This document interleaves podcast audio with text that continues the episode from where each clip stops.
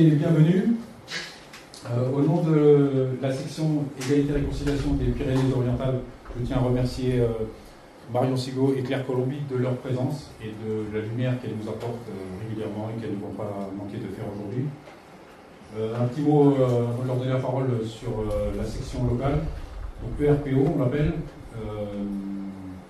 sa genèse remonte à 2014. Euh, elle a commencé à respirer en 2015 et aujourd'hui on présente notre première manifestation publique. Euh, alors pour ceux qui ne connaissent pas trop euh, l'égalité et réconciliation, je pense que le nom est déjà bien explicite. Et donc je vous invite à aller visiter le site égalité-réconciliation.fr, le premier site de réinformation en France. Quand même.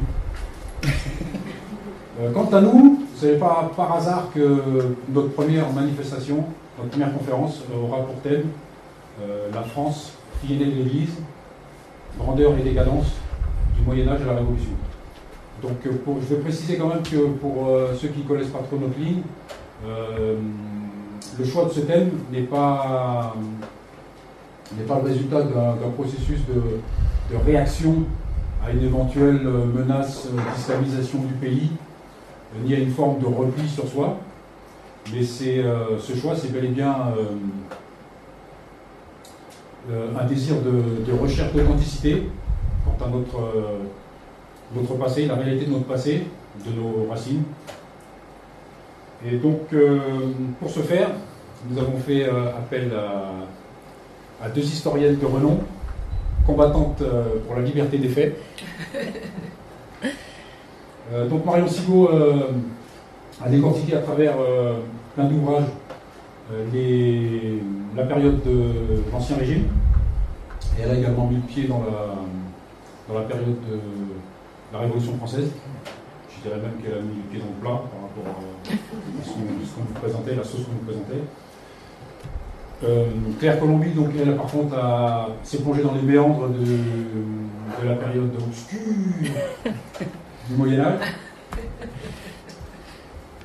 Âge. Donc euh, je voudrais remercier aussi tous les, donc, tous les camarades qui ont participé à la, mise en place de cette, euh, cette conférence. Euh, donc les camarades chrétiens, les camarades musulmans, les camarades sans étiquette, parce qu'il y en a qui déclarent rien. Merci au public, merci à vous d'être là, de hommes, femmes, des enfants, enfants aussi, de soutenir soutenir, on va dire, la cause, soutenir cette recherche, cette quête. Euh, je crois que c'était tout. Et encore, encore, encore merci à, Dame Marion et Dame Claire de faire vibrer la France éternelle euh, au travers de leurs propos. C'est beau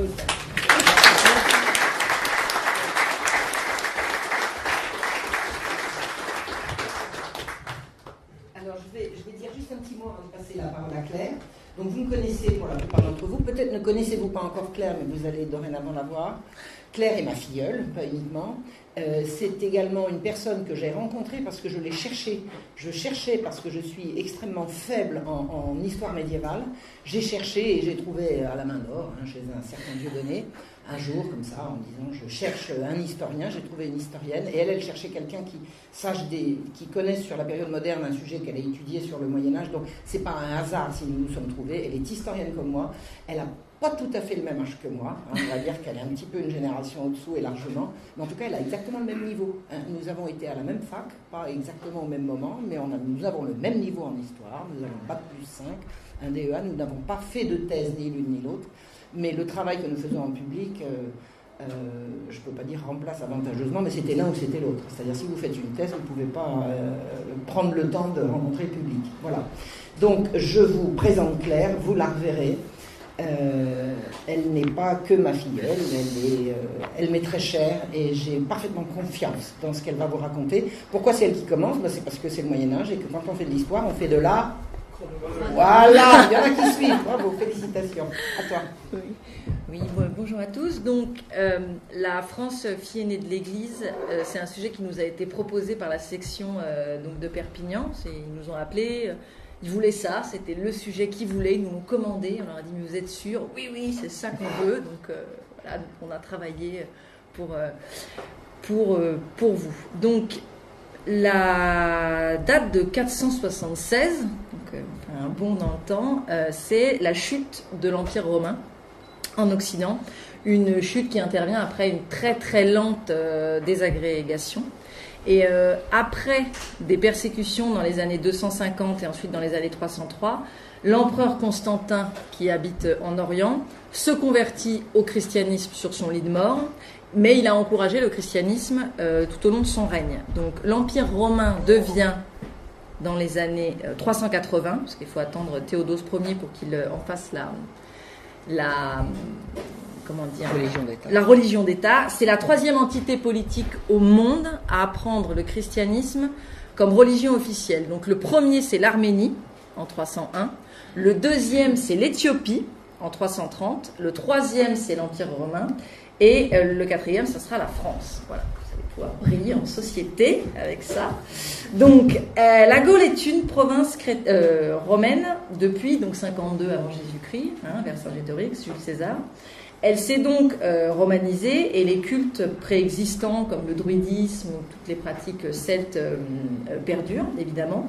Le nord de la Gaule subit ensuite des invasions barbares, hein, les Francs, les Gauls, les Burgondes, et certains de ces peuples sont restés païens, avec leur ancienne tradition, et certains de ces peuples, au contact des Romains, se sont christianisés.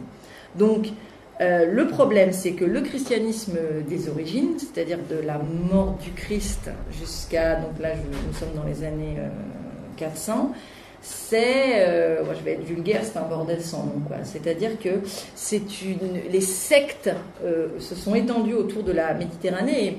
Le problème du christianisme, c'est qu'il est exogène, d'accord?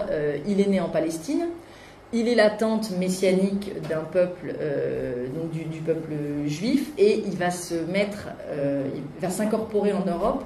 Je pense que l'image la plus, la plus parlante pour moi, c'est que le christianisme fait des greffes. En fait, c'est un greffon qui se met sur les peuples, et comme les peuples sont très différents, et ben du coup, il, comme le christianisme n'est jamais un tabula rasa, il s'intègre dans les peuples, et ben il va s'intégrer au peuple euh, qui est là.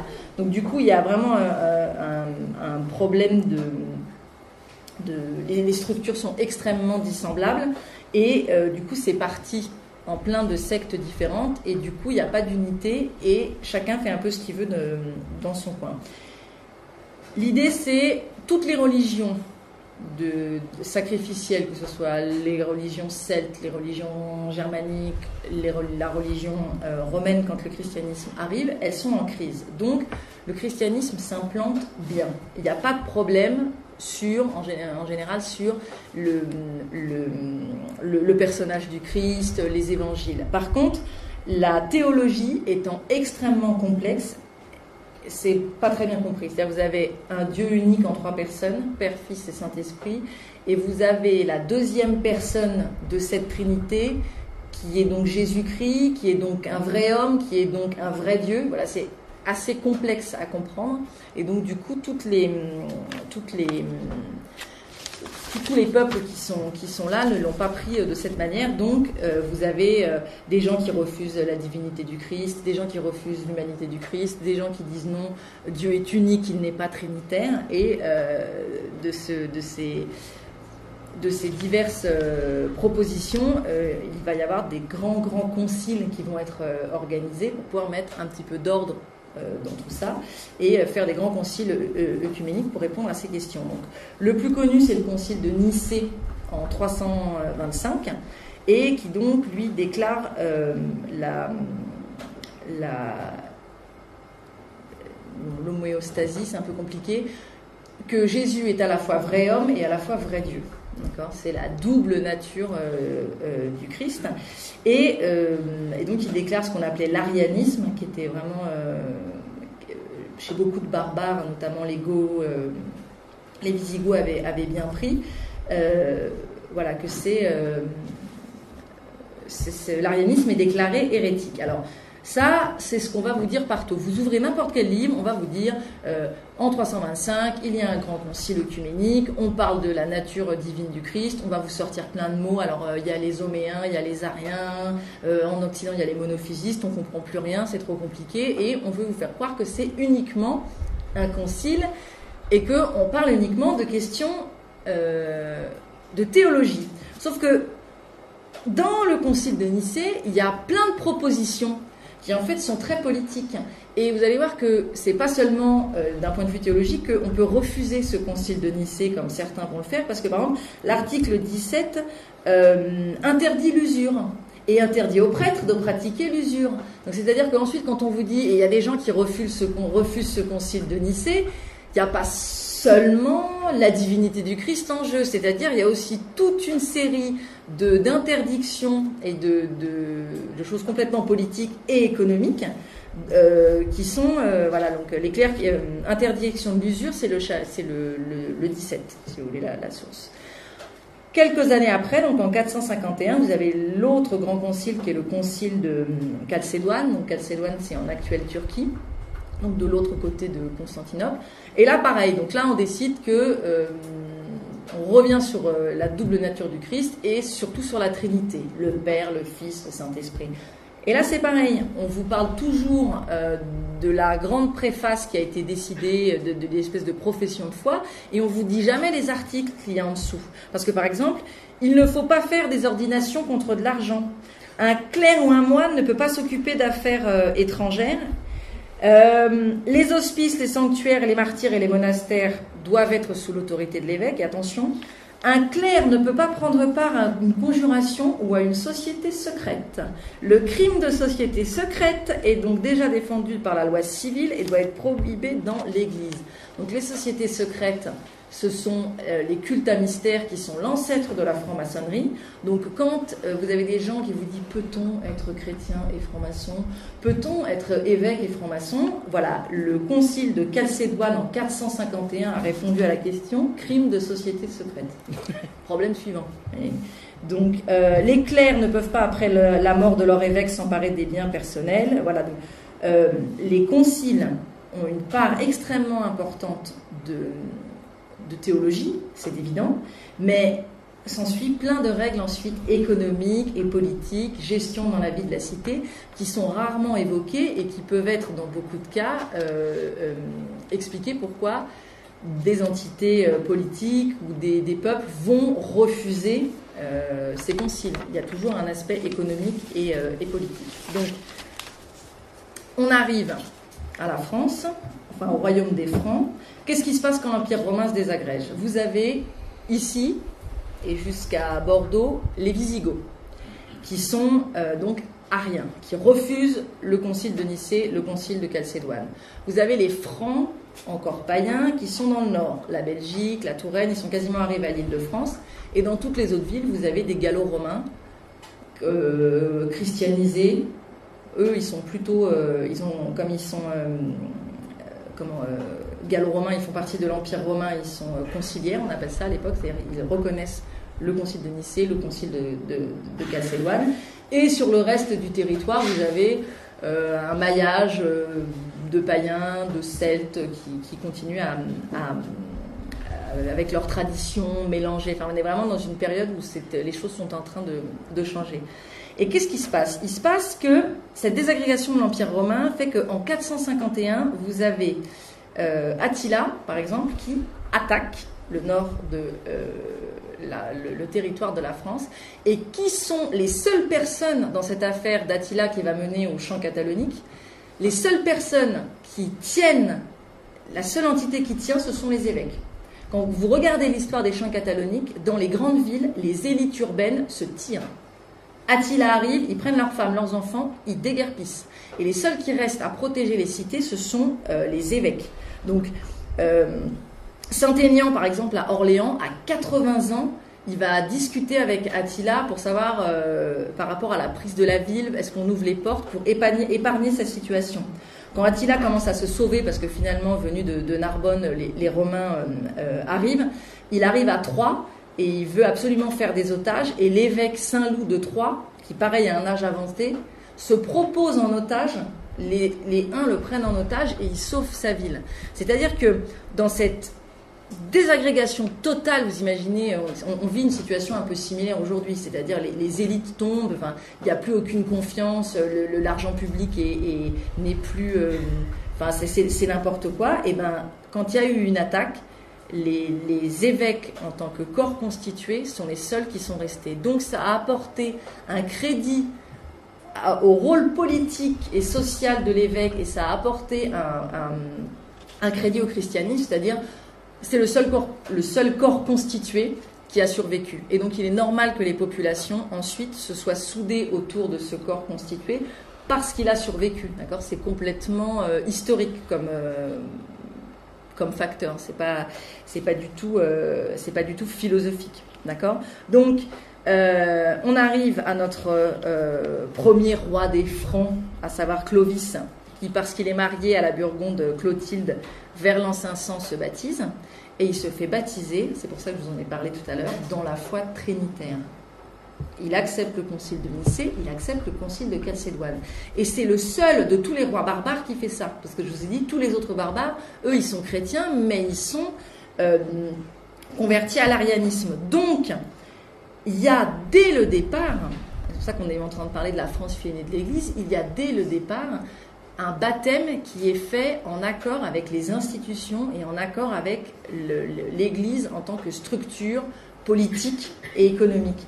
Il, euh, à ce moment-là, il y a une espèce de pacte qui euh, euh, s'opère.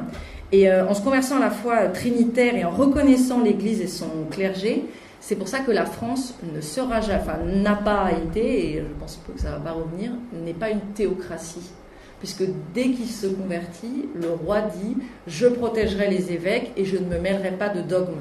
Donc le roi de France, malgré le fait qu'évidemment il dit tenir son pouvoir de Dieu, il n'interférera pas dans euh, le dogme. Alors, euh, il interférera dans les affaires des évêques tout au long euh, de l'histoire, puisque voilà, la, politique c'est une lutte de pouvoir, mais la théocratie devient complètement impossible avec ce, baptême de Clovis parce qu'il est fait dans cette foi trinitaire.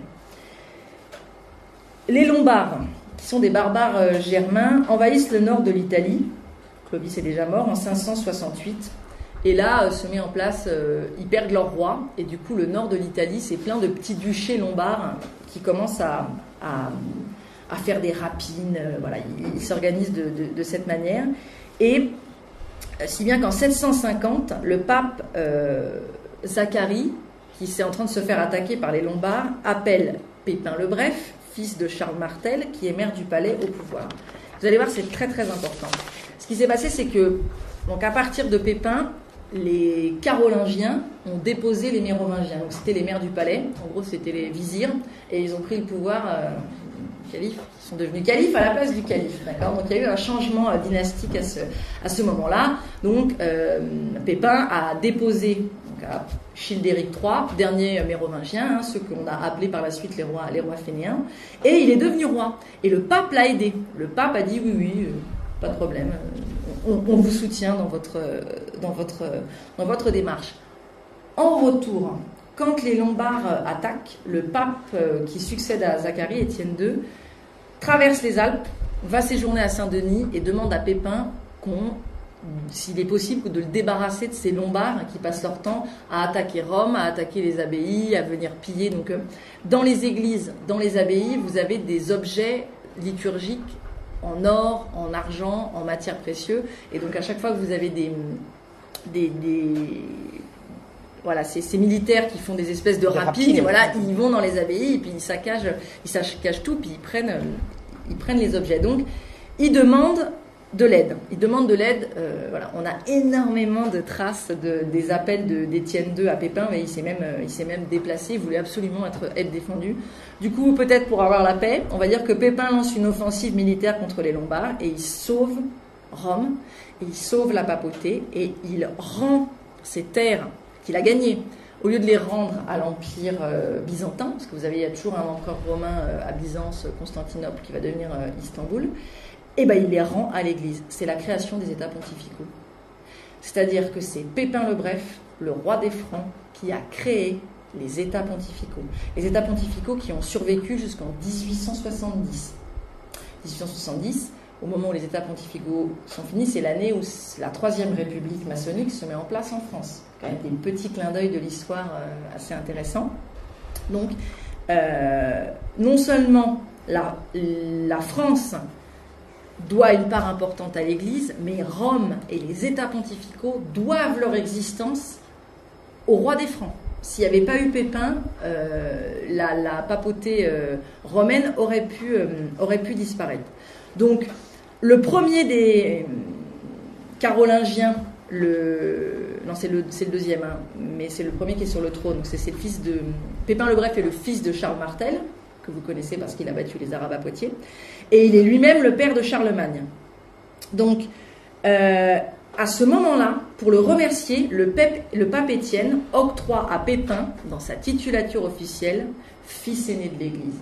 C'est-à-dire qu'au début, c'est pas la France, parce que la France n'existe pas, qui est fille aînée de l'Église, c'est Pépin, roi des Francs, fils aîné de l'Église. C'est dans sa titulature officielle et c'est le pape qui lui octroie en signant une bulle, c'est extrêmement officiel. Donc, défenseur de l'Église romaine, protecteur, fils aîné de l'Église et roi très chrétien.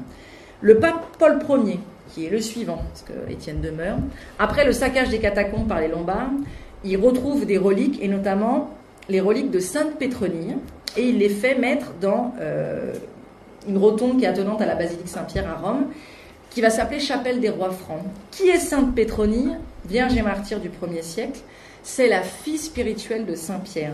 Hein. donc Saint Pierre, Pierre, tu es Pierre, et sur cette pierre tu bâtiras mon église, aurait eu une fille spirituelle qui s'appelait euh, qui s'appelait euh, et cette fille spirituelle de Pierre devient la protectrice du royaume des Francs, et ces, ces reliques sont mises à Rome dans un endroit qu'on va appeler la chapelle des rois francs. Elle est fêtée toujours encore aujourd'hui le 31 mai. Et cette journée, encore aujourd'hui à Rome, ils font des messes pour la France. Parce que vous pour le roi de France, maintenant c'est pour la France. Donc vous voyez la, la, la, l'idée de fille, euh, la France fille spirituelle qui a comme protectrice la fille spirituelle de Saint-Pierre, on est dans un symbolisme qui a été extrêmement euh, étudié. Et il y a vraiment une, volonté de créer voilà, un, lien spirituel entre Rome et entre la France, entre le pape et le roi. Euh, le roi fils aîné de l'Église, ça c'est une tradition qui va être suivie tous les rois de France vont avoir ça dans leur, dans leur titulature. Donc on a des exemples plus, loin. Quand le pape va avoir besoin de Saint-Louis dans un conflit qu'il oppose euh, à Frédéric II, il va lui envoyer une longue lettre en disant euh, à mon, à mon, à mon fils aîné. Et euh, lorsque Sainte Marguerite Marie, donc là on est beaucoup plus tard, on est au temps de Louis XIV, dira qu'elle a vu la Vierge, elle, elle, elle a, le message pardon, de la Vierge, c'est Faites savoir au fils aîné de mon Sacré-Cœur. Et donc ça sous-entend que c'est Louis XIV. Donc ensuite, on va retrouver dans l'histoire des références au fait que c'est le roi qui est fils aîné de l'Église. Et c'est, il faut seulement il faut attendre le milieu du 19e pour que les républicains euh, changent en fait et disent du coup ça fait de la France la fille aînée de l'Église. Oui, mais non. De fait, oui, mais c'est le roi et le corps du roi, euh, le, lieu de la. c'est lui le fils aîné, et c'est pas la France la fille aînée.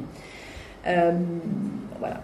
Je, donc c'était l'histoire un peu de d'où vient cette, euh, filiation par primogéniture, comme on dit, cette filiation d'aînesse de la France et de la papauté. C'est pas rien. Des royaumes chrétiens, ensuite toute l'Europe va se christianiser, va y en avoir. Mais la France a un lien particulier avec la papauté et avec l'Église romaine. C'est ça qui est très important. Euh, ensuite, dans les années 700-1100, ce qu'on vous dit jamais, c'est que la moitié de la Terre, vous allez si je vous pose la question à qui appartient la Terre, vous allez me répondre. Au Moyen Âge, à qui appartient la Terre? La Terre qu'on cultive. à qui elle appartient? À tout le monde, non.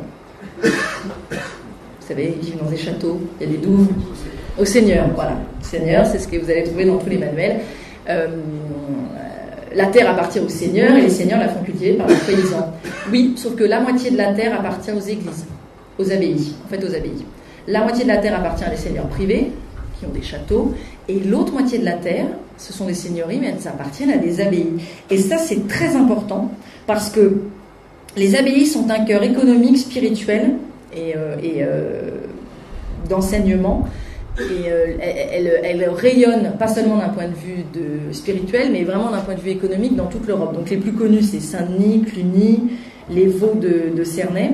Et ces abbayes qui vont commencer à émailler le, territoire, regardez où est-ce qu'elles sont placées. Donc vous avez Monte Cassino en Italie, qui est très connu parce qu'elles ont été bombardées durant la Seconde Guerre mondiale. C'est en haut d'une colline. Donc j'ai été chercher les abbayes que vous avez euh, dans les Pyrénées-Orientales. Vous avez Saint-Martin du Canigou, donc qui est magnifique, qui est posé sur un piton rocheux. Les mecs, pourquoi est-ce que vous êtes allés vous mettre là-haut? Vous avez Font-Froide dans l'Aude, qui est tout au fond d'un endroit assez reculé. C'est la même situation que Saint-Pierre à Baume de Saint-Pierre à Baume les Messieurs dans le Jura ou Clairvaux dans, dans l'Aube, là en Bourgogne. Elles sont au fond d'une d'une vallée, enfin, un espèce d'endroit encaissé où personne ne va. Euh, celle qui est impressionnante aussi, celle de Lérin. Donc Lérin, c'est une île en face de Cannes. Elle était complètement inhabitée et infestée par les serpents jusqu'à ce qu'il y ait des ermites, puis des moines qui viennent s'y installer et qui ont construit euh, euh, un magnifique, monastère. Pourquoi je vous parle de ça? Parce qu'en fait, les pionniers, les aventuriers de l'époque, ce sont les moines.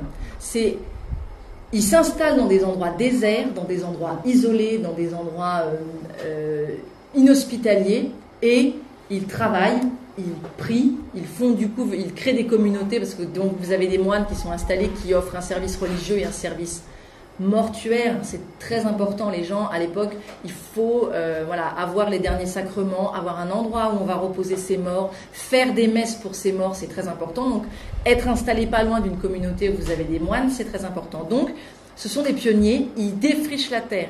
Vous allez souvent, on va souvent vous parler au Moyen Âge, les grands défrichements, les grands défrichements, ce sont les moines. Donc, à hum, Saint-Benoît euh, de Maizet en Vendée, vous avez des, des abbayes qui sont installées sur le marécage et ce sont les moines qui ont tout fait. Ils ont creusé des canaux, ils ont asséché, ils ont créé un espèce de réseau d'abbayes où on a pu cultiver les terres et puis évidemment euh, ils ont fait ça de manière intelligente en respectant la nature. Vous voyez, pas comme euh, le l'espèce de lac qu'ils ont asséché sous la 10, là, qui fait que, voilà, ils se sont pas non plus mis, vous savez, dans les, torrents qui sont asséchés jusqu'au jour où il y a une crue, euh, et puis du coup, euh, l'eau monte. Non, Donc ce sont des pionniers, ce sont vraiment, je, ce sont des anti-pionniers américains. C'est-à-dire qu'ils y vont à, plusieurs. Des anticolons. Des anticolons, enfin, cette espèce de conquête de l'Ouest, là, le, fantasme très, très masculin d'ailleurs de, partir, de tout abandonner, de conquérir les territoires, et eh ben les moines l'ont fait, mais à plusieurs et d'un point de vue euh, d'un point de vue spirituel. Il faut essayer de s'imaginer quand vous allez dans ces abbayes qui sont un peu euh, qui sont un peu euh, au milieu de nulle part, qu'est-ce que ça pouvait être que d'être moine au Moyen Âge dans cet endroit? Il y a vraiment un côté je pense qu'aujourd'hui, les hommes qui ont ce type de, de tempérament font l'Himalaya ou euh, le tour du monde en solitaire. Dans les moines, vous, il y avait forcément des hommes qui avaient ce genre de tempérament. parce que le travail de moine, c'est les 3-8. Hein, les 3-8, c'est pas la CGT, ce sont les moines. 8 heures de sommeil, 8 heures de prière et 8 heures de travail. Et donc dans, dans les travaux, vous avez la, la, construction de ces, de ces abbayes.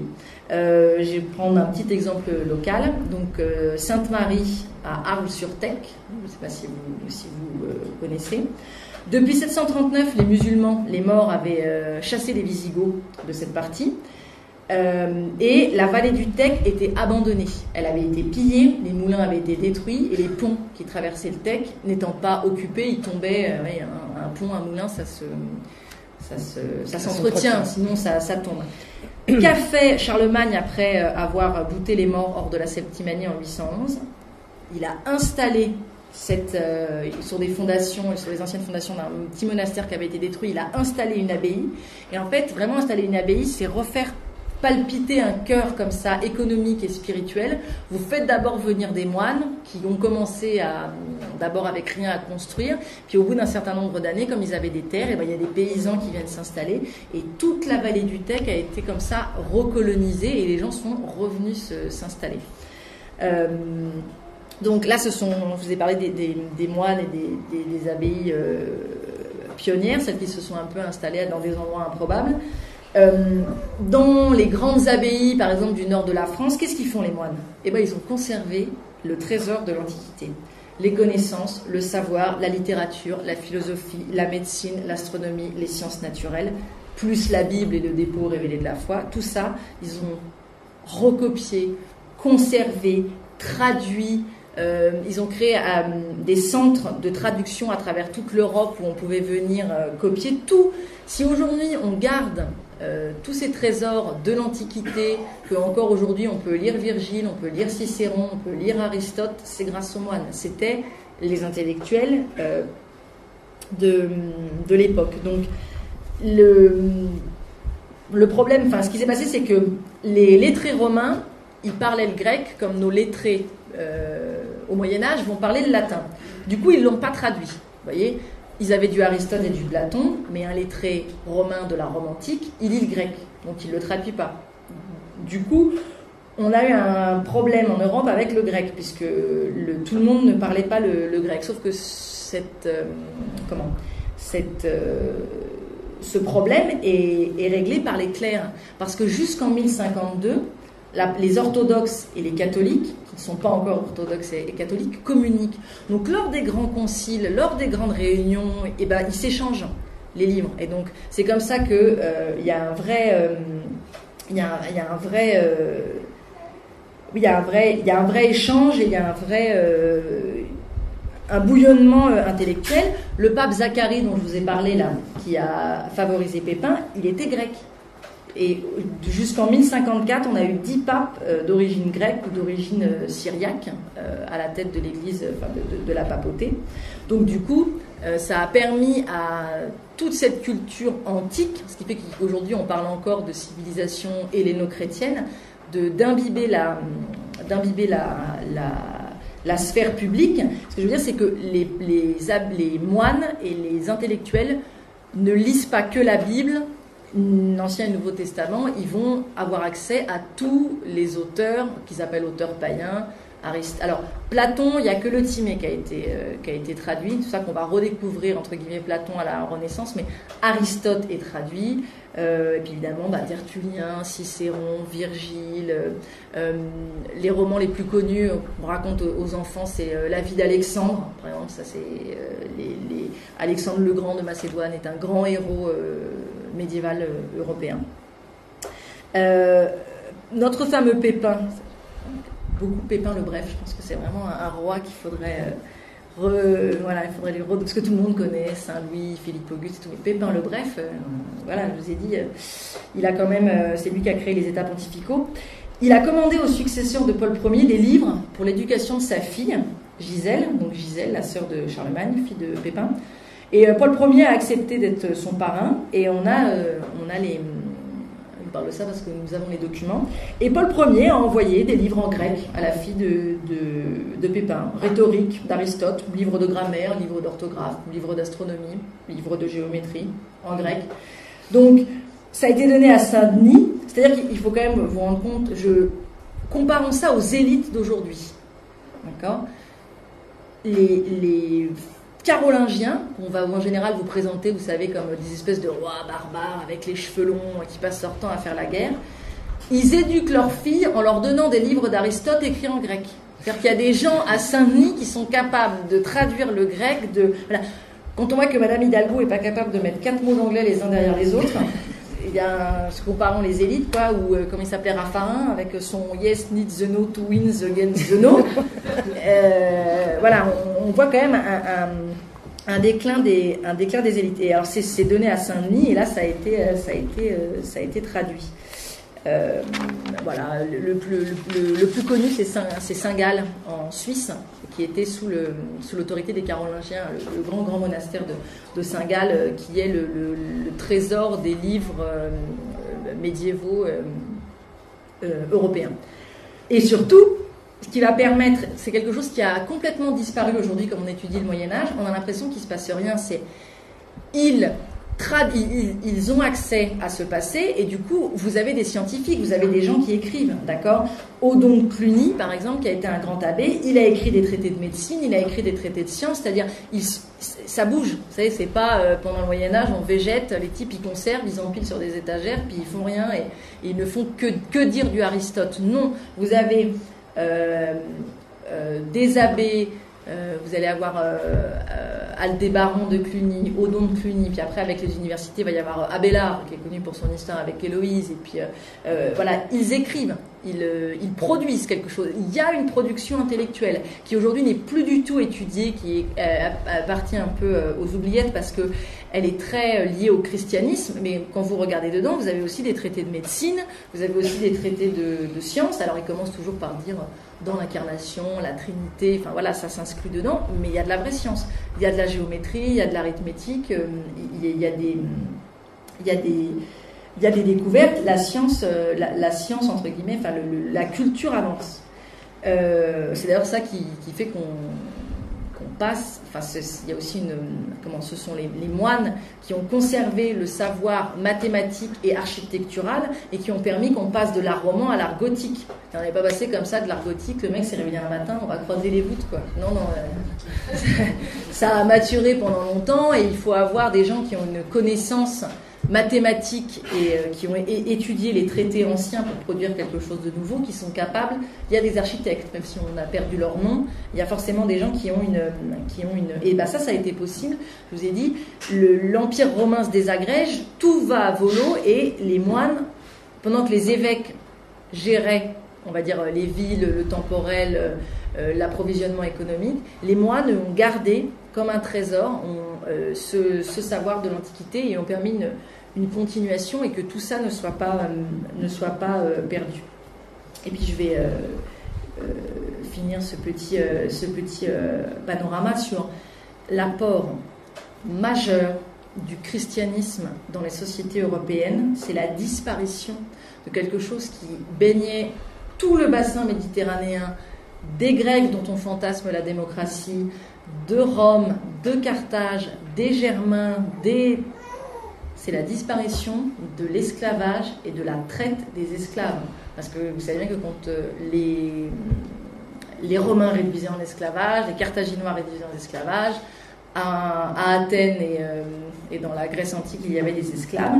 Et la, le christianisme, considérant euh, tout prochain comme un autre soi-même et interdisant de faire du mal à son frère, va avec le temps, ça a pris beaucoup de temps.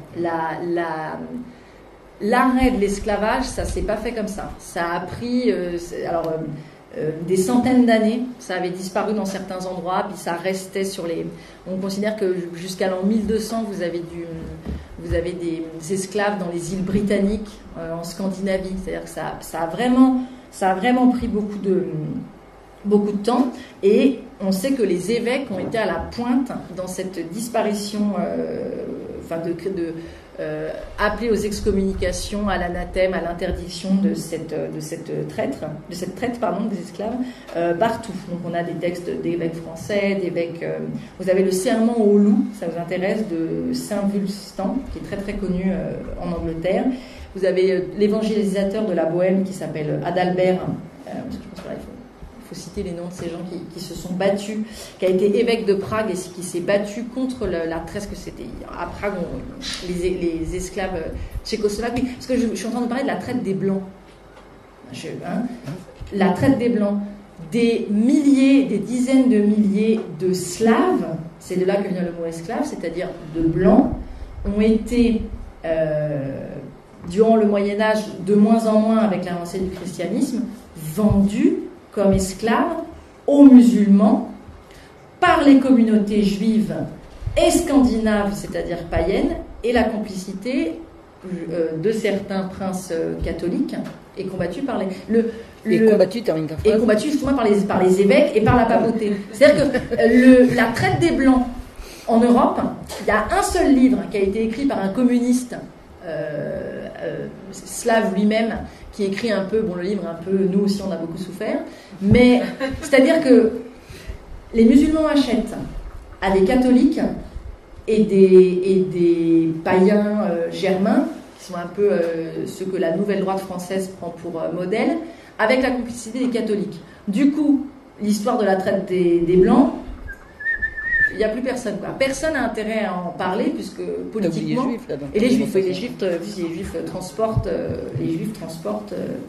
euh, en Font un commerce, quoi. font un commerce. Bah, ils sont les juifs de- d'Espagne, parce que les musulmans sont en, sont en Espagne, et de l'autre côté les Khazars. En fait, Khazars, c'était synonyme de marchand d'esclaves, hein, savoir. Euh, et ils vendaient aux musulmans, mais en passant par euh, de, de l'autre côté. Donc, euh, tous les différents conciles et synodes d'évêques tout au long de cette première partie du Moyen Âge insistent sur les devoirs du rachat des captifs, d'abolition de la traite. La dernière conférence que j'ai faite, qui n'est pas encore en ligne, qui parlait des, on parlait des hôpitaux, de la charité, je, disais, dès le concile de, de Nicée, ou je ne sais plus quel concile je citais, il y avait décidé que l'argent de l'Église devait servir à quatre ou cinq choses, payer les moines, payer les évêques, créer des hôpitaux et racheter des captifs. C'est-à-dire, c'est, dès le début, c'est vraiment une, une voilà, l'Église s'intéresse énormément à, à- ça. Et euh, je, je- moi, j'avais, étudié ça parce que j'ai une formation euh, euh, marxiste. Enfin, j'étais dans une fac très à gauche et fait de l'histoire économique, ce qui m'a beaucoup servi, mais voilà. Et aujourd'hui, ce qu'ont fait les évêques, ces prêches d'évêques, quand moi j'ai un professeur qui en parlait, et c'est même dans, dans un de ses livres, oui, alors les évêques euh, appellent à l'excommunication euh, des gens qui auraient des esclaves, à des gens qui participent à la traite, à des hum, seigneurs qui vont laisser passer les esclaves sur leur territoire, mais ça ne se passe que dans leur diocèse. Du coup, c'est pas universel. Du coup, euh, c'est peut-être euh, c'est à remettre en question. Vous voyez, comme l'évêque, il appelle, en fait, il essaye de faire euh, euh, la police dans son diocèse, c'est-à-dire chez lui, mais qu'il n'en ait pas les droits de l'homme. Du coup, le christianisme n'est pas universel, faut quand même la tenter celle-là, et euh, ils essayent de remettre en cause ce, pouvoir des évêques, de dire que finalement ils faisaient ça que dans leur diocèse. Bah ouais, c'est déjà pas mal. Enfin, en même temps, ils avaient juridiction sur leur diocèse. Enfin, je. Vous imaginez le roi de France dire au roi d'Angleterre faudrait faire ci là chez vous là. La cornouaille là c'est faudrait non. Donc euh, c'est extrêmement important et je vais prendre euh, un exemple. Ça me permettra de d'un petit taquet à l'Angleterre comme ça. C'est- comme un repas sans fromage. Si j'ai pas pu mettre un petit, un taquet à l'Angleterre je voilà. Euh, en France il y a une reine euh, peut-être un peu oubliée qui s'appelle la reine Bathilde. Donc c'est pas Mathilde parce que je suis enrhumée elle s'appelle Bathilde avec un B c'était une esclave anglaise qu'un maire du palais, au temps des. On est un petit peu avant dans les années 650. 640, 650. Donc le maire du palais l'a trouvée sur un marché euh, à York. Donc euh, vous avez des marchés aux esclaves en Angleterre, à York. Elle était très jolie et euh, il lui a appris à lire, à écrire et ensuite il a décidé de la marier avec Clovis II. Évidemment, il y avait un calcul politique. Si vous êtes celui qui a formé et puis qui connaît euh, la, celle qui va devenir reine, il y a un calcul. Cela dit, elle est quand même devenue reine de France, mariée à Clovis II.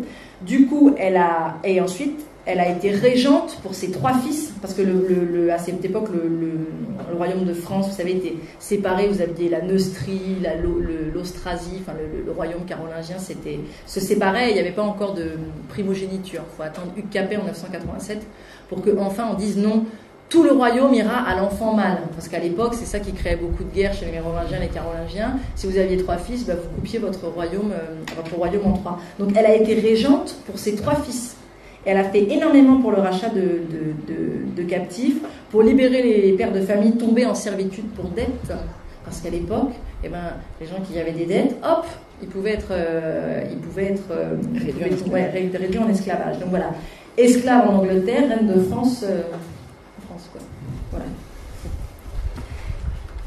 C'est je bien, pense, tu- euh, voilà, je pense vous avoir dressé un, un- un portrait de tout ce que le christianisme en tant que, système spirituel, philosophique et théologique a apporté, et ce que le christianisme, avec les abbayes, les évêques et le- le personnel en tant que structure administrative, politique et économique, a apporté à la France, à l'Europe et surtout à la France, qui a donc un lien privilégié, historique et particulier avec la papauté et qui s'est donc toujours fait défenseur de l'Église, qui fait qu'ensuite tout au long du Moyen Âge, parce que cette conférence pourrait durer des jours, euh, y a mille ans d'histoire, hein, euh, on, est parti pour, euh, pas mal d'années, fait que le, le, roi a toujours reconnu l'autorité des évêques et du pape, et le pape a toujours reconnu l'autorité du, du, roi, et il y a toujours donc une alliance entre, on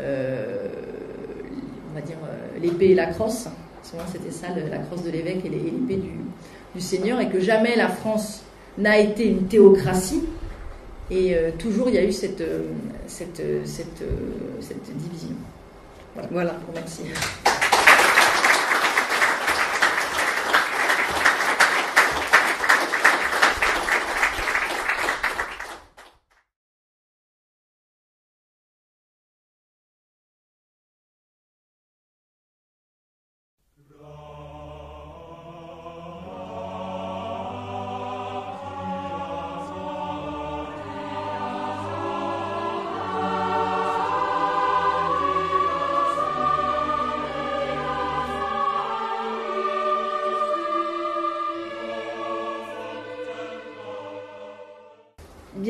Nous avons vu la grandeur du catholicisme en France, de la catholicité française.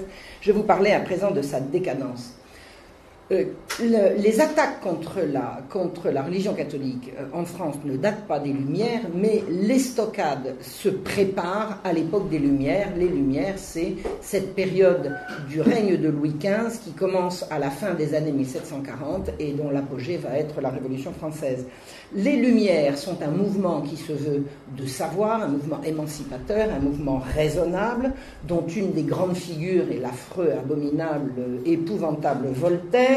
Je pense que celui-là, il n'y en a plus pour longtemps que les gens sachent véritablement ce qu'il était. Il est encore, euh, il est encore un, grand modèle pour l'école, euh, pour l'école républicaine, mais je pense que de plus en plus de gens ont compris que c'était un menteur patenté. Et le grand combat de Voltaire pour prétendument pour la tolérance et contre la superstition n'a été que le combat de Voltaire contre l'Église catholique pour extirper de la France ses racines chrétiennes. Voilà. Et ces racines chrétiennes, catholiques, catholique, parce que euh, Voltaire s'est fait le défenseur des protestants euh, euh, au cours de l'épisode Calas. Alors je, vous renvoie à une précédente conférence, j'en ai fait une autre qui est, encore dans les, qui est encore dans les tuyaux, pour vous expliquer que la fameuse affaire Calas, au cours de laquelle Voltaire a, défendu un malheureux innocent et pourfendu le, le fanatisme catholique, c'est un, c'est un faux, c'est un mensonge. Calas avait effectivement tué son fils, non pas pour des raisons religieuses, mais parce que le fils tapait dans la caisse.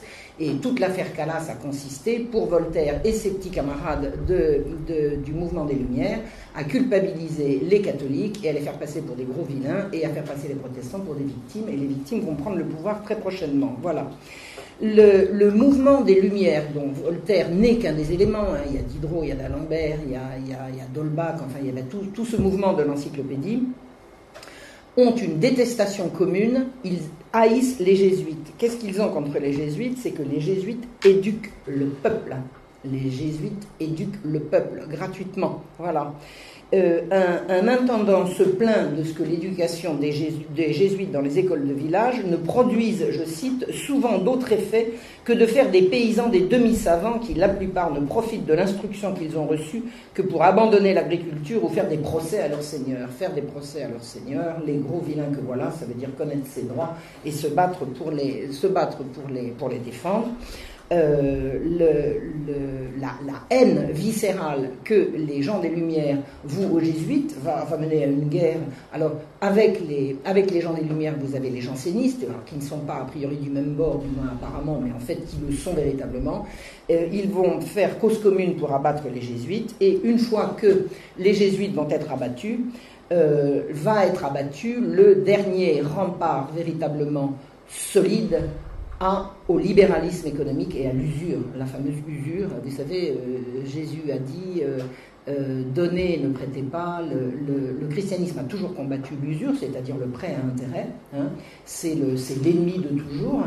Et une fois les, jésuites abattus, la justification de l'usure va faire son chemin et le, prêt à intérêt va être légalisé dès le début de la Révolution. Hein. dès le début de la Révolution, libéralisme économique et libéralisation de l'usure. Voilà.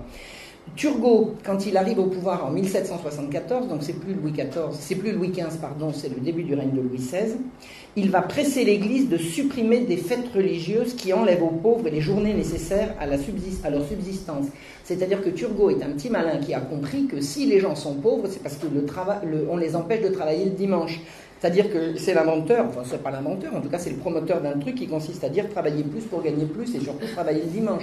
C'est-à-dire le seul jour où vous pouvez, c'est pas où vous pouvez vous reposer, parce que celui qui a envie de se reposer euh, et pas travailler, il peut toujours essayer, euh, personne ne le nourrira. Mais le jour où on n'a pas le droit de demander à ses employés de travailler, parce que c'est ça la protection du dimanche, si vous avez envie de travailler, faites-le, mais l'interdiction est de faire travailler les autres le dimanche. Les lumières se précipitent, ouvrez l'article dimanche dans l'encyclopédie euh, de Diderot et d'Alembert sur l'exilogos, vous allez être édifié. Les Lumières veulent supprimer les congés. Ils veulent supprimer les congés, et notamment le congé du dimanche. Turgot a pressé l'Église non seulement de supprimer le dimanche, mais également le lundi de Pentecôte pour commencer. Hein, c'est Raffarin qui l'a fait, mais à l'origine, euh, il, il, il y a des précédents. Et il a essayé, après avoir tiré à boulet rouge sur ce qu'ils appelaient la superstition, ils sont allés demander le secours de l'archevêque de Paris, qui s'appelait Christophe de Beaumont, pour lui dire euh, euh, dites à vos ouailles de cesser de fêter tant de fêtes, euh, tout ça, ça les pousse à, à, flémarder, il ferait mieux d'aller travailler. C'est-à-dire qu'en fait, le, niveau de vie baisse, et si vous voulez augmenter votre niveau de vie, travaillez plus, supprimez les congés, c'est-à-dire baisser votre niveau de vie et euh, Turgot a prétendu obtenir l'aide de, Monseigneur Christophe de Beaumont pour ça. Et Christophe de Beaumont a répondu quelque chose de magnifique. Il a dit Je ne sache pas, monsieur, que le peuple se soit jamais plaint lui-même des fêtes qu'il célèbre depuis tant de siècles et que vous le plaignez de célébrer. Ces fêtes existaient quand Colbert portait nos manufactures au plus haut degré de prospérité et rendait jaloux de l'industrie française les peuples voisins, sans en excepter ceux qui avaient secoué le joug des fêtes, c'est-à-dire en l'occurrence les pays protestants. L'Église n'a pas marché, elle le paiera très très cher. Le clergé catholique, à la veille de la Révolution française, est vent debout contre le libéralisme. Hein. Et Tocqueville, qui est un, excellent historien de l'époque, il a fait un travail absolument remarquable sur, sur, la Révolution française, sur les origines de la Révolution française, a écrit Le clergé catholique de France, au moment où la Révolution l'a surpris, était plus éclairé, plus national, moins retranché dans ses seules vertus privées, mieux pourvu de ses vertus et en même temps de plus de foi. La persécution l'a bien montré. J'ai commencé l'étude de l'ancienne société, plein de préjugés contre lui. Je l'ai fini plein de respect. Voilà pour l'Église à la veille de la Révolution française. La Révolution va accorder en France la liberté de culte aux protestants et aux juifs dans le même temps qu'elle l'a refusée aux catholiques, qui représentaient 99% de la population française. Les protestants étaient à la marge, les juifs n'en parlons pas. Donc la Révolution va accorder la liberté de culte à la marge et la persécution anticatholique va commencer. Ça va être la décadence du catholicisme en France. Non pas la décadence des vertus du catholicisme ou de la théorie, mais la décadence de la, pratique et de la liberté, surtout de la liberté de culte en France. Qu'est-ce qui se passe? L'Église a certainement besoin d'être réformée, euh, il y a toujours besoin de faire des réformes. Il y a de nombreux abus, par exemple, vous avez des, très riches oisifs et de très pauvres surchargés, des, curés pauvres surchargés de travail, alors que vous avez des, évêques qui ont des gros revenus et qui pourraient euh, largement partager. Euh, bon, des abus, ça se corrige. On n'est pas obligé de supprimer. Je veux dire, c'est pas parce que vous avez mal à la tête qu'on va corriger le problème en vous coupant la tête.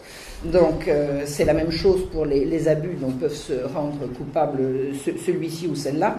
Et dans le courant du siècle, déjà, un certain nombre de réformes ont été, euh, ont été pratiquées, notamment en 1766. Une commission avait réformé et supprimé des congrégations fantômes, des congrégations qui n'existaient plus que sur le papier, qui continuait de, percevoir, des, de percevoir des, revenus pour un travail qui n'était plus fourni. Voilà. Donc, neuf congrégations avaient été euh, supprimées complètement et 386 maisons avaient été euh, diminuées en avait été réformé, disons. Donc la réforme, la réforme avait eu lieu et ceux qui restaient ne posaient pas de problème particulier. C'est pas la peine au moment de la Révolution de dire il y a besoin de réformer, de faire un certain nombre de réformes dans le clergé. Elles ont été faites. Voilà. Donc qu'est-ce qui se pose comme problème au début de la Révolution? Ben, Le royaume est endetté, c'est la raison de la convocation des États généraux, et il faut solder la dette. Eh ben l'Église est riche, il y a qu'à lui prendre son argent. Et puis c'est ni plus ni moins que ça.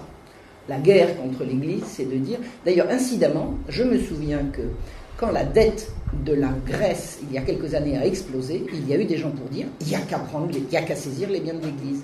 pourquoi se gêner? Ça s'appelle du vol. Ça s'appelle du vol. Voilà. Donc, le 2 novembre 1789, rendez-vous compte, hein, la Révolution, on, dit qu'elle commence aux, États généraux, c'est-à-dire au mois de mai 1789. Le 2 novembre 1789, tous les biens du clergé sont mis à la disposition de la nation pour solder la dette. Qui a fait la dette? Ce n'est pas l'Église. Qui va la payer? Les biens du clergé. Sachez qu'au moment où il est question de discuter ça à l'Assemblée, alors qu'est-ce que l'Assemblée, en 1789, les États généraux ont été convoqués et ils se sont autoproclamés Assemblée nationale qui va réformer, qui qui va rédiger une constitution et mettre le roi sous tutelle. Il n'y avait pas ça, il avait pas ça dans le mandat qu'ils ont reçu. Hein. Les députés aux États généraux sont des gens qui ont reçu mandat de porter au roi les doléances des provinces, des villages, des villes, de la ville et de la campagne, de tout le royaume de France. C'est pas vous allez mettre le roi sous tutelle et nous rédiger une constitution libérale. C'est pourtant ça qui s'est passé. C'est-à-dire c'est un coup d'État. C'est un coup d'État. L'Assemblée nationale, qui s'est déclarée constituante, est une assemblée absolument euh, illégitime. Mais c'est elle, qui, euh, c'est elle qui a le vent en poupe, c'est elle qui a pris le pouvoir et qui a mis le roi sous tutelle. Au moment où se discute la mise à la disposition de tous les biens du clergé à la nation, l'archevêque d'Aix se propose de solder à l'instant, à l'instant, les 360 millions de dettes exigibles par un emprunt hypothécaire de 400 millions sur les biens ecclésiastiques. C'est-à-dire que ce que dit l'Église, vous avez besoin de 360 millions, on vous en donne 400, et nous garantissons cet emprunt sur nos biens. Ça veut dire quoi? Ça veut dire que l'Église va accepter d'hypothéquer ses biens pour prêter de l'argent sans usure. L'Assemblée nationale refuse. On pouvait solder la dette avec l'aide de l'Église et l'Assemblée a refusé. L'Assemblée a dit non. Alors, le, crédit du clergé était très solide. Une garantie du clergé, c'était absolument, euh, solide. Les gens ne faisaient plus confiance au roi. Parce que le roi, euh, quand, il n'arrivait pas, quand il n'arrivait pas à rembourser, ben, il soldait. Hein. Donc le roi n'était plus, euh, le roi n'était plus, n'avait plus la confiance de la nation de ce point de vue-là, à juste titre, je pense. Alors que le clergé, oui, le clergé était absolument solvable. Donc l'Assemblée a refusé. Pourquoi? Parce que l'Assemblée, ce qu'elle voulait, c'était se conformer au contrat social. Elle veut supprimer un corps intermédiaire entre l'État dépositaire de tout et les individus. C'est le principe des Lumières, euh, version Rousseau. On ne veut plus de corps intermédiaire. L'Église est un corps intermédiaire, on va la supprimer. Voilà. C'est-à-dire que le but, prétendument, c'était de solder la dette. Vous allez voir que c'est beaucoup plus grave que ça. Le but, c'est de se débarrasser de l'Église. 4 milliards de fonds, 4 milliards de fonds, 200 millions de revenus ecclésiastique, tout ce trésor accumulé depuis 14 siècles va être saisi, exproprié. L'État n'avait pas à être l'héritier de tous ces immeubles mobiliers, toutes ces rentes, tous ces biens. L'État n'avait pas à y mettre le nez. Tous ces biens avaient un emploi obligé, c'était le culte, la charité, l'instruction et la religion les biens de l'Église avaient une destination. Ce n'était pas un trésor accumulé sur des évêques assis sur des tas d'or. C'était de l'argent qui travaillait à la charité, au culte, à l'instruction et à la religion. Quand la commission ecclésiastique supprimait un ordre, parce que ça arrivait, elle ne donnait pas les biens de cet ordre à l'État. Elle les remettait dans le pot commun pour faire fonctionner le reste. Des séminaires, des écoles, des hospices. Ça a toujours été comme ça. Donc, supprimer tous ces biens, c'était supprimer d'un seul coup d'un seul tout ce service public.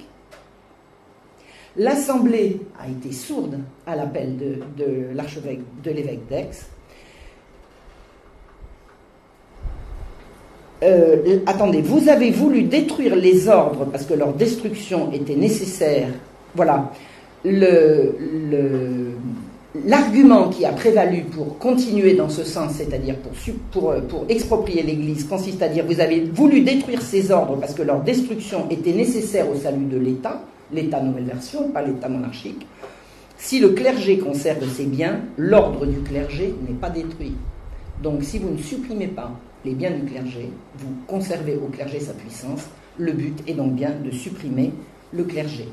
Mirabeau, Mirabeau, franc-maçon bien connu, proche du duc d'Orléans, écrit S'ils sont propriétaires, ils peuvent être indépendants.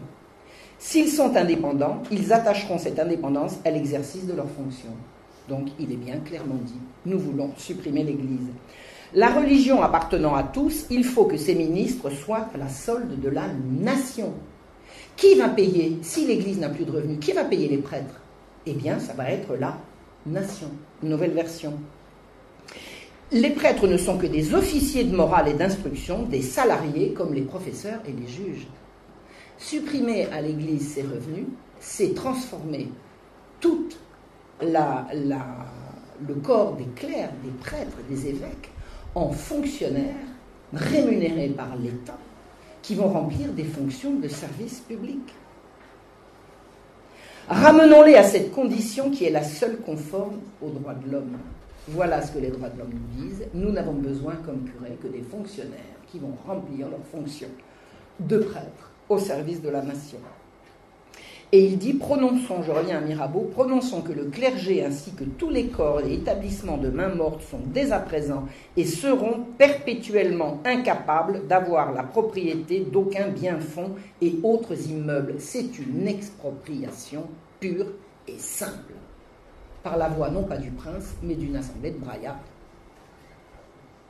L'État, juge et parti, attribue tous ses biens vacants à soi-même à l'État. Les fondateurs ont donné à l'Église, c'est-à-dire à la nation, disent-ils. Ah bon? Parce que l'Église, c'est la nation maintenant. Et c'est vrai que les fondateurs ont donné à l'Église, mais à l'Église en tant que défenseur du peuple. Et la nation, c'est qui? C'est les 500 braillards de l'Assemblée nationale qui vont décider maintenant en lieu et place de la nation. Le principe entraîne la destruction de tous les corps ecclésiastiques et laïques avec la confiscation de leurs biens, l'Assemblée législative, je cite, considérant qu'un État vraiment libre ne doit souffrir dans son sein aucune corporation. La corporation, c'était tout ce qui protégeait les, ouvriers. Ils ont été supprimés dès les débuts de la Révolution. Euh, un ouvrier n'est plus incorporé, il n'y a plus personne pour défendre le salaire minimum, pour défendre sa retraite, pour défendre ce, ce qu'on rétablira par la sécurité sociale longtemps après. Toute la protection ouvrière, c'était les corporations. Le début de la Révolution a supprimé les corporations. Donc au même titre que l'État ne doit souffrir aucune corporation, pas même celles qui, vouées à l'enseignement public, ont bien mérité de la patrie les professeurs, bon, ben, c'est un corps intermédiaire, on supprime, pas même celles qui sont vouées uniquement au service des hôpitaux, au soulagement des malades, et supprime toutes les congrégations, confréries, associations d'hommes ou de femmes, laïques ou ecclésiastiques, toutes les fondations de piété, de charité, d'éducation, de conversion, séminaires, collèges, missions, Sorbonne, Navarre, le 13 février 1790, toutes ces institutions ecclésiastiques sont interdites on a supprimé ces biens à l'Église et on a supprimé toutes ces congrégations religieuses. Qui étaient ces corps intermédiaires ecclésiastiques? Ils s'occupaient du culte, de la recherche, de l'enseignement supérieur au primaire. Claire nous a expliqué la jeunesse de ça, mais ça continuait. L'assistance aux pauvres leur avait été retirée en 1656, ça c'est l'objet d'autres conférences, mais à l'origine l'Église s'occupait également des pauvres. Mais là, depuis le début du règne de Louis XIV, c'était les magistrats qui l'avaient pris, mais pour le reste, le soin des malades, l'Église s'occupait, toutes ces, toutes ces corporations, toutes ces institutions s'occupaient de ça, sans charge pour le budget de l'État. Le roi ne payait pas ça, puisque ça se faisait par le budget de l'Église. Donc on supprime toutes ces, toutes ces institutions qui s'occupent de l'enseignement, qui s'occupent des malades, qui s'occupent de ceci, de cela, on leur a retiré les biens et ensuite on leur retire l'autorisation de continuer. Ça fait 100 000 personnes, 100 000 personnes, hommes, femmes, qui exécutaient volontairement et gratuitement, gratuitement, toutes ces besoins sociales. Tout le social dans l'ancien régime était fait par l'Église.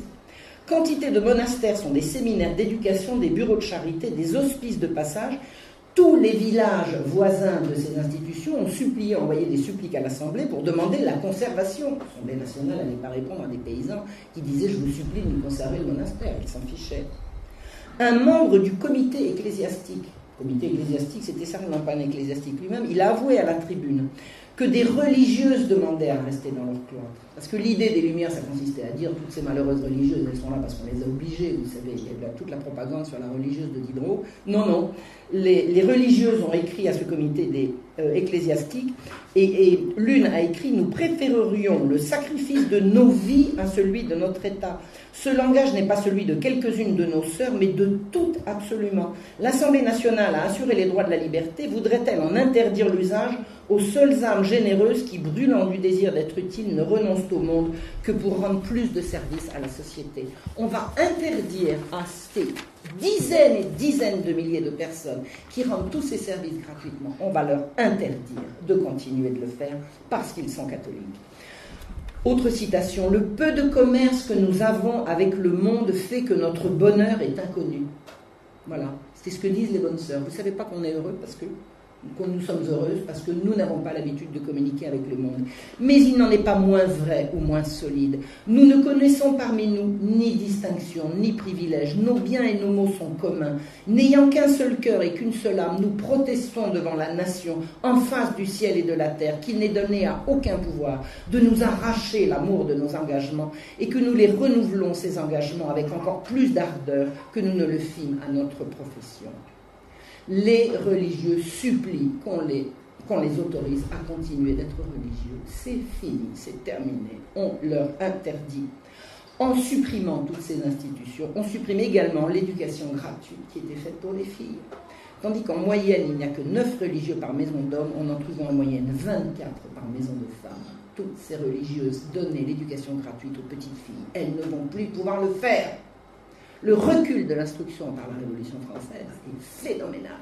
Ça avait commencé avec la suppression des jésuites en 1764 et ça continue de plus belle avec la Révolution française.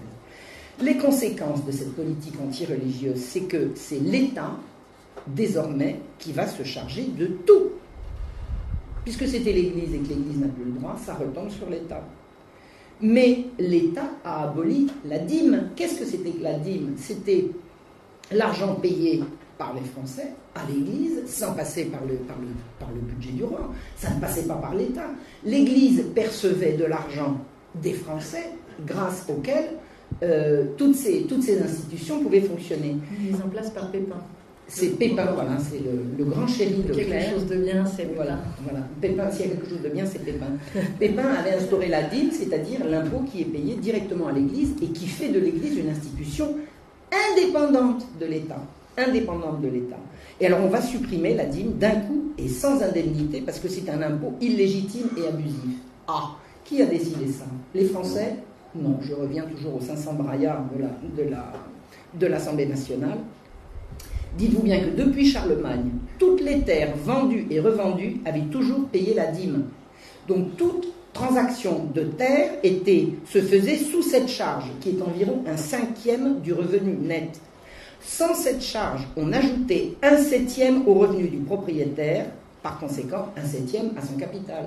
La suppression de la dîme a enrichi d'un seul coup d'un seul d'un septième tous les propriétaires de terre. Par ce cadeau gratuit inattendu, et là la, la référence que je vous donne est celle de Hippolyte Taine, qui est un excellent historien de la Révolution, il dit Par ce cadeau gratuit inattendu, 123 millions de revenus, 2 milliards et demi de capital seront partagés entre tous les propriétaires fonciers de France et d'une façon si ingénieuse que plus on est riche, plus on reçoit. Thème toujours, pour soulager de 30 millions par an des paysans en sabots, une assemblée démocratique a accru de 30 millions par an le revenu des bourgeois aisés et de 30 millions par an le revenu des nobles opulents. C'est beau la révolution, c'est démocratique. Or, ces dîmes constituaient d'immenses greniers à blé. La dîme n'était pas payée forcément en argent, elle pouvait être payée en part de récolte. Or, une part de récolte qui est versée à l'Église, l'Église ne va pas s'amuser à spéculer avec ou à le revendre à l'étranger, elle va les mettre dans des magasins, des granges à dîmes. Et en cas de disette, on peut ressortir la réserve. Or, le credo libéral, je vous ai parlé de Turgot, il y a eu une expérience avant, mais le credo libéral, c'est celui qui arrive au pouvoir avec la Révolution, ils ne veulent pas de stock. parce que le stock empêche le prix de se constituer par une juste, alors je mets des guillemets juste, euh, un juste équilibre entre l'offre et la demande, c'est-à-dire l'économie de marché. Les greniers à dîmes dérangent le système capitaliste. En supprimant la dîme, on supprime également la possibilité d'avoir des réserves pour empêcher les gens d'avoir faim.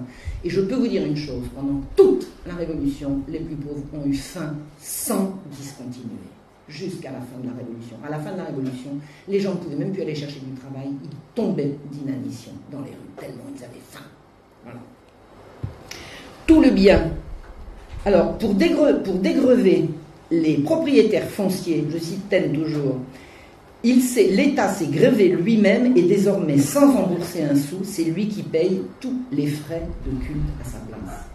L'État a supprimé tous ceux qui faisaient un travail gratuitement et a décidé de prendre à sa charge tout ce service en supprimant le revenu qui allait avec. C'est une monstruosité. De tout le bien confisqué, aucune portion n'a été réservée à l'entretien du culte, à l'entretien des hôpitaux, à l'entretien des asiles, à l'entretien des écoles. Tout ce qu'on a appelé la nationalisation des biens du clergé, ne vous faites pas d'illusions, ça a été une privatisation. Payé en monnaie de singe, en assignant. Des fortunes colossales se sont constituées. Les gens ont pu acheter des biens du clergé mis à l'encan avec du papier qui se dépréciait de jour en jour et dont la somme n'était exigible que deux ans après. C'est une honte. Tous les contrats et tous les immeubles productifs ont été convertis en assignats. Quelques exemples. À Besançon, Trois églises sur huit, avec leurs biens-fonds, leurs trésors, le trésor du chapitre, les vases sacrés, chasses, croix, reliquaires, ex-voto, ivoire, statues, tableaux, tapisseries, habits et ornements sacerdotaux, argenterie, orfèvrerie, meubles antiques et précieux, bibliothèques, grilles, cloches, chefs-d'œuvre d'art et de piété, tout a été brisé et fondu à la monnaie ou vendu à l'encan à vil prix. Et il y avait des bourgeois qui étaient capables de passer en disant le petit encensoir en argent allez, je le prends je le paierai dans deux ans. C'est comme ça que ça s'est passé. Dès 1790, l'argent manquait pour payer aux religieux et aux religieuses leurs petites pensions alimentaires. Un décret a permis aux religieuses de s'habiller comme elles voulaient. Vous savez que les religieuses, si elles portaient des robes, c'est parce qu'on les obligeait à coup de fouet à porter des robes. Hein. Donc, à partir du moment où on les a autorisées à se mettre en civil, laissez tomber. On leur a interdit de se mettre en et on leur a dit de porter la vie civile. Eh bien, elles étaient tellement pauvres qu'elles n'avaient pas de quoi en acheter. La solution, c'était de continuer de porter la vie de nonne et de se faire poursuivre. En mille, les religions sombraient dans la misère. Immédiatement, en juin 1790, les bourgeois d'Avignon ont voté de leur propre chef le rattachement à la France de cette possession de la royauté depuis le XIVe siècle. Les États d'Avignon, ce n'était pas la France, ça appartenait au pape. Eh bien, démocratiquement, on a décidé qu'à partir de maintenant, ça appartenait à la France. Expropriation carrément d'un État.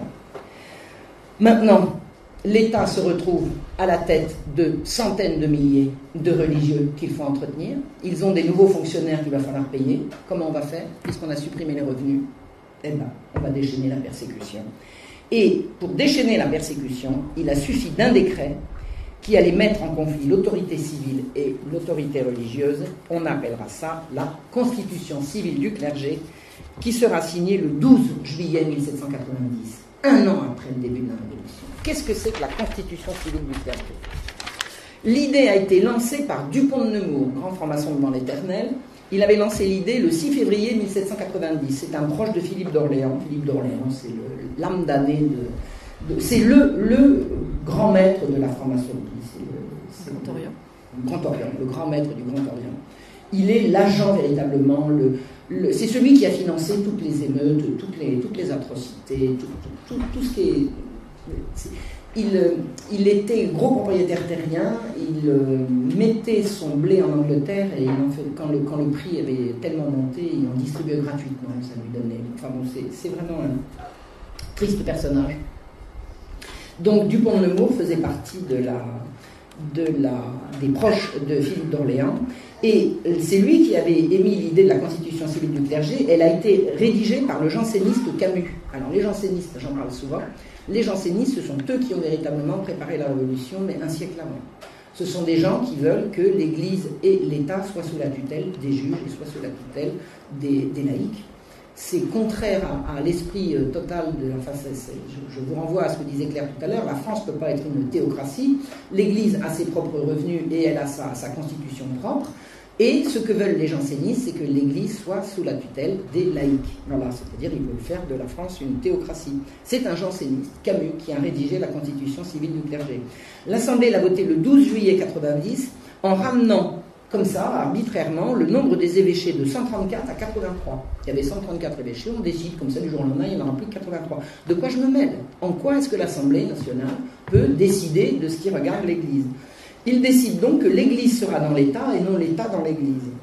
Curés et évêques, tenez-vous bien, à partir de la constitution civile du clergé, les curés et les évêques seront élus parmi les citoyens actifs. Et leur investiture spirituelle ne dépendra plus du pape. En quoi est-ce que ces gens vont être encore des curés? Ils vont être élus par la population, y compris par les libres penseurs, par les juifs et par les protestants. Vous avez une paroisse, bon, allez, on va voter, on va élire machin euh, comme, comme curé. Vous êtes juif? Oui, oui, tout à fait. Moi, je veux celui-là comme curé. Attendez, c'est plus la religion catholique, ça. C'est vraiment tuer la religion catholique dans ce qu'elle a, dans ce qu'elle a eu d'original et de, et de, et de, et d'efficient pendant, pendant tous ces siècles.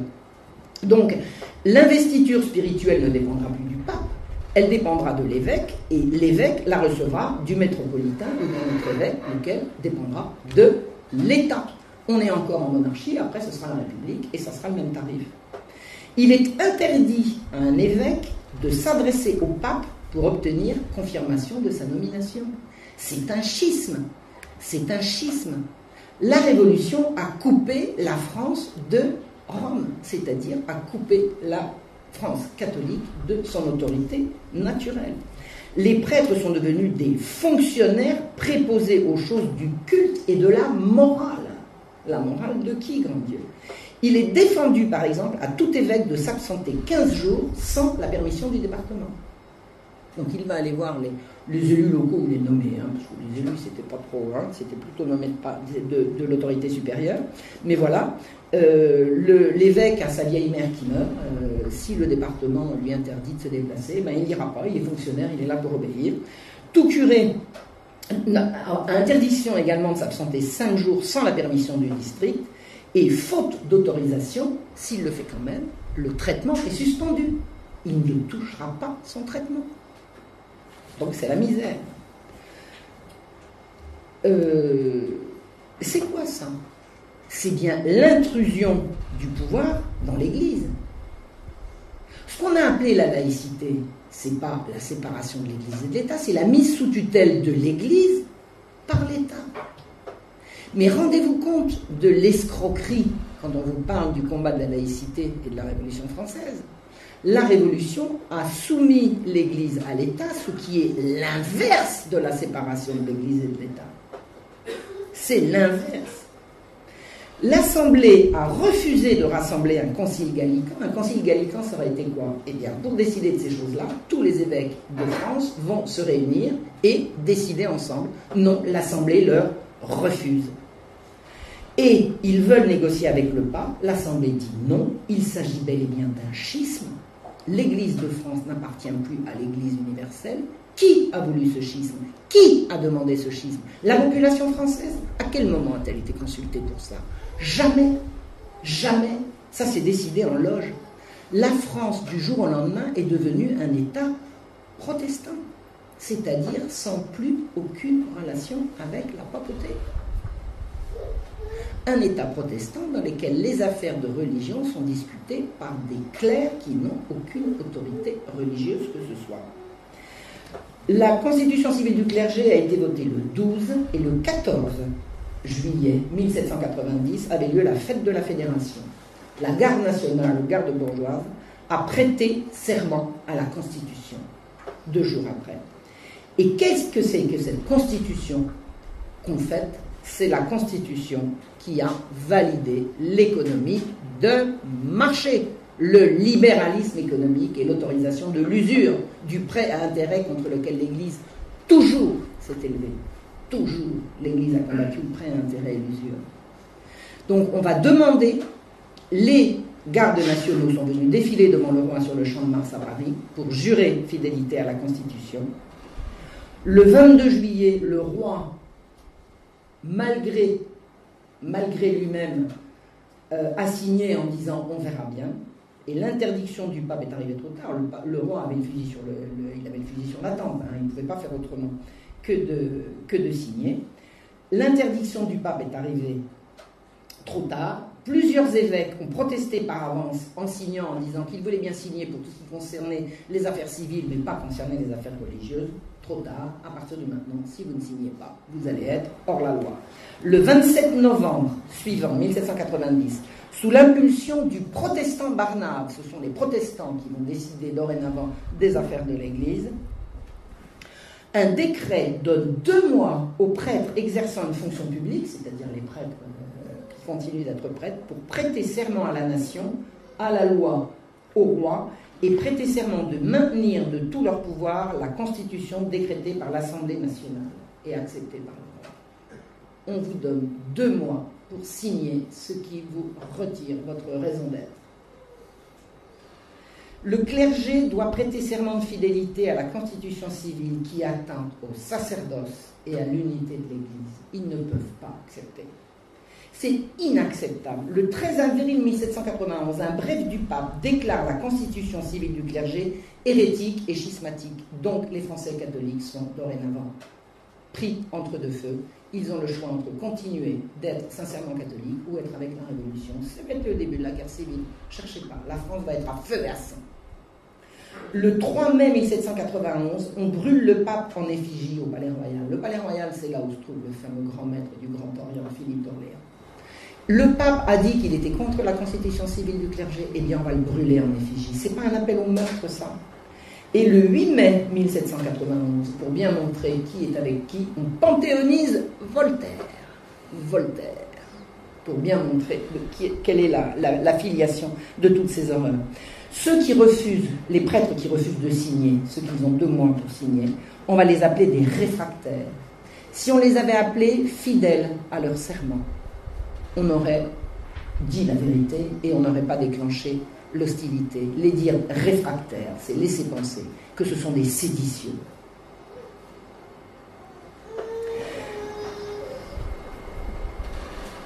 Un tiers seulement des ecclésiastiques de l'Assemblée, de l'Assemblée a prêté serment. Deux tiers des ecclésiastiques de l'Assemblée nationale ont refusé de prêter serment. Et c'est passé quand même.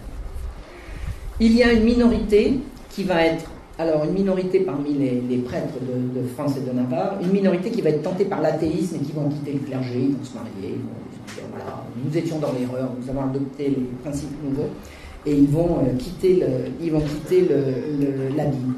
Il y a ceux qui refusent, vous allez voir qu'ils vont être très nombreux, et ceux qui obtempèrent, les moins nombreux. Ceux qui vont dire d'accord, nous signons la constitution du clergé. Nous, acceptons, euh, nous acceptons euh, cette nouvelle règle et ils sont les moins nombreux. Le 30 septembre 1791 se termine la première Assemblée nationale. Elle fait le bilan. Ils ont promu les droits naturels de l'homme. C'est une coquille vide. Les droits naturels de l'homme sur le plan légal sont une coquille vide. Si vous avez le droit d'être riche et en bonne santé, comment pouvez-vous exiger de le devenir? On a détruit les privilèges. Alors effectivement, la nuit de 4 août, on a détruit les privilèges. Vous savez ce que ça veut dire privilège? Privilège, c'est loi privée, c'était tous les droits acquis par toutes les communautés, soit paysannes, soit euh, urbaines. Les privilèges étaient les droits acquis. Imaginez que demain on supprime tous les privilèges. Ah ben la loi El c'est ça, on supprime les privilèges. C'est la suppression de toutes les règles qui empêchent de faire tout et n'importe quoi au même de France. Alors, il y avait des privilèges abusifs qui ont été évidemment supprimés dans le même temps, mais globalement, la suppression des privilèges a été la façon de mettre, euh, de supprimer toutes les règles qui faisaient que les gens réussissaient à vivre en paix dans les villes et dans les campagnes, chacun dans son métier. Dans ses, c'est, l'acquis de, siècles et de siècles de, royauté qu'on a, supprimé. et sans que, les, sans que la population le demande en, tant que tel. Par exemple, quand on a supprimé les corporations, jamais les ouvriers n'ont demandé la suppression des corporations, bien évidemment. On a instauré la monarchie constitutionnelle, ça c'est effectivement, mais qui a demandé ça? Qui a demandé l'instauration d'une monarchie constitutionnelle? C'est pas venu de la base, c'était pas dans les, dans les cahiers de doléances. On a réorganisé l'État, la réforme de la justice, l'égalité devant l'impôt, ça il faudra en parler un autre jour. On a supprimé et ils se vantent d'avoir supprimé les entraves à la liberté du travail. Alors la liberté du travail, c'était les corporations. Supprimer les entraves à la liberté du travail, c'est supprimer les corporations. Les corporations instauraient un salaire minimum, elles instauraient des horaires, euh, de, travail surveillés, elles s'assuraient de la formation. On pouvait, on pouvait monter dans une corporation, on pouvait sortir du ruisseau et terminer maître c'était les, corporations étaient la défense à la fois du travailleur et du travail, c'est-à-dire du travailleur dans sa qualité de travailleur et du travail, c'est-à-dire le service rendu au client. La qualité devait être notoirement au rendez-vous pour pouvoir avoir l'aval de la corporation.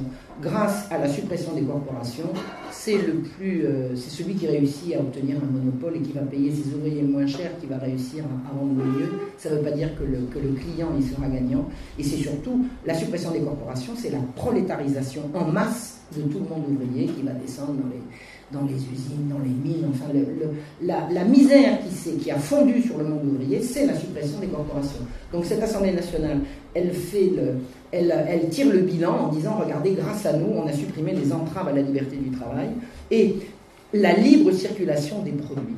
C'est-à-dire que grâce à la Révolution, maintenant, les produits peuvent librement circuler. Vous savez ce que c'est, la libre circulation des produits C'est la mise entre les mains des marchands de la substance du peuple. Le pain du peuple était protégé de la rapacité des marchands par la police du roi, à partir du moment où la libre circulation est autorisée et qu'on a vidé les, les grands jadimes et, tous les, et, toutes les, réserves, le pain du peuple va être désormais l'objet de spéculation. Le peuple va commencer à avoir faim. La police d'Ancien Régime était là pour protéger le peuple des marchands. À partir de la Révolution, la police est là pour protéger les marchands contre le peuple.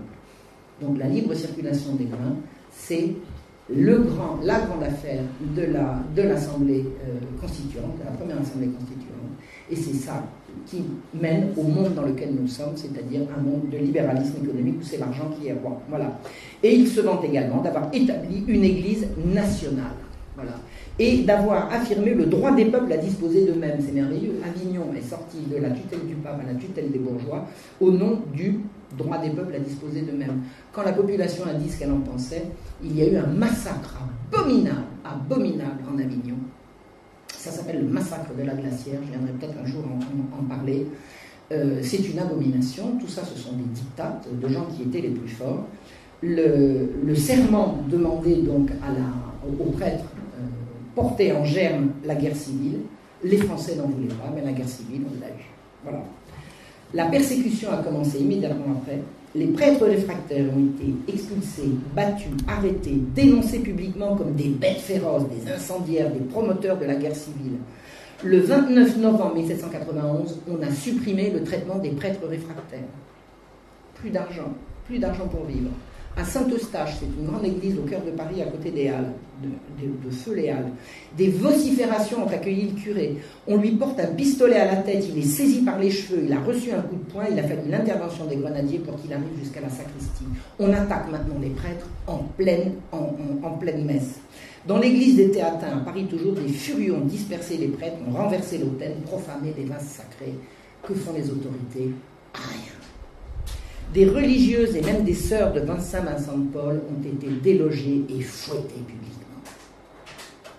Des attentats à la pudeur se propageaient de ville en ville contre des bonnes sœurs. On sort les sœurs des couvents, on les déshabille et on les viole. Pourquoi se gêner? Pourquoi se gêner? À Montpellier, deux ou trois cents bandits armés de bâtons ferrés meurtrissent des hommes et outragent les femmes. L'Assemblée constituante, c'est-à-dire la, la, fameuse Assemblée dont on parle depuis le début, les a amnistié. Amnistié, ça ne rappelle pas le chaos ambiant, ça Un témoin qui se trouve être protestant atteste Partout où il surviendra du trouble pour les opinions religieuses, ce trouble fut-il suscité par des fustigateurs effrénés des vertueuses filles de charité, par des bandits armés de nerfs de bœuf qui animent à Montpellier ont insulté six mois durant à la pudeur et à la liberté, les prêtres non assermentés seront punis du bannissement. On les ravira à leurs familles dont ils partagent la subsistance, on les enverra errer dans les grands chemins, abandonnés à la pitié ou à la férocité publique, du moment qu'un scélérat excitera du trouble pour leur imputer. Vous êtes un bon citoyen, vous dites ce curé-là c'est un réfractaire, haro sur le curé. N'importe qui peut lui faire n'importe quoi. Il ne se passera rien. En 1792, l'argent ne rentre pas, la dette n'est pas soldée, il faut trouver des, pardon, il faut trouver des responsables les responsables du chaos, ce sont les ennemis de l'intérieur, dont les curés réfractaires, haro sur les quitrés réfractaires, un certain Clavière, Clavière qui était un ministre, c'était ministre des Finances, je ne sais pas si ça s'appelait comme ça, mais c'était sa fonction, c'était un banquier euh, protestant genevois. Voilà. On était banquier protestant et genevois, on pouvait être ministre pendant la Révolution. Il a désigné les responsables du fait que la dette n'était pas soldée. C'est la faute certainement des fonctionnaires négligents, mais c'est la faute des immigrés, c'est la faute des aristocrates. Aristocrates, quiconque déplaît au système, vous êtes appelé aristocrate, et c'est la faute aux prêtres réfractaires. Et la persécution va se déchaîner. Au printemps 1792, Merlin de Thionville demande la déportation des prêtres réfractaires si 20 citoyens actifs en font la demande. Vous êtes 20 Pékin, vous dites celui-là, je veux qu'il soit déporté, juger on veut déporter 70 000 prêtres réfractaires et installer 20 000 fédérés à la disposition des Jacobins aux portes de Paris. Il y a encore un roi de France à l'époque. Il est aux Tuileries et il ne fait pas ce qu'il veut. On va porter au roi de France, l'Assemblée va porter au roi de France la demande de déportation, le décret de déportation de 70 000 prêtres réfractaires. Et le roi a le culot de refuser de signer cette ignominie il oppose son veto. On va l'appeler Monsieur Veto, et il va être renversé pour ça.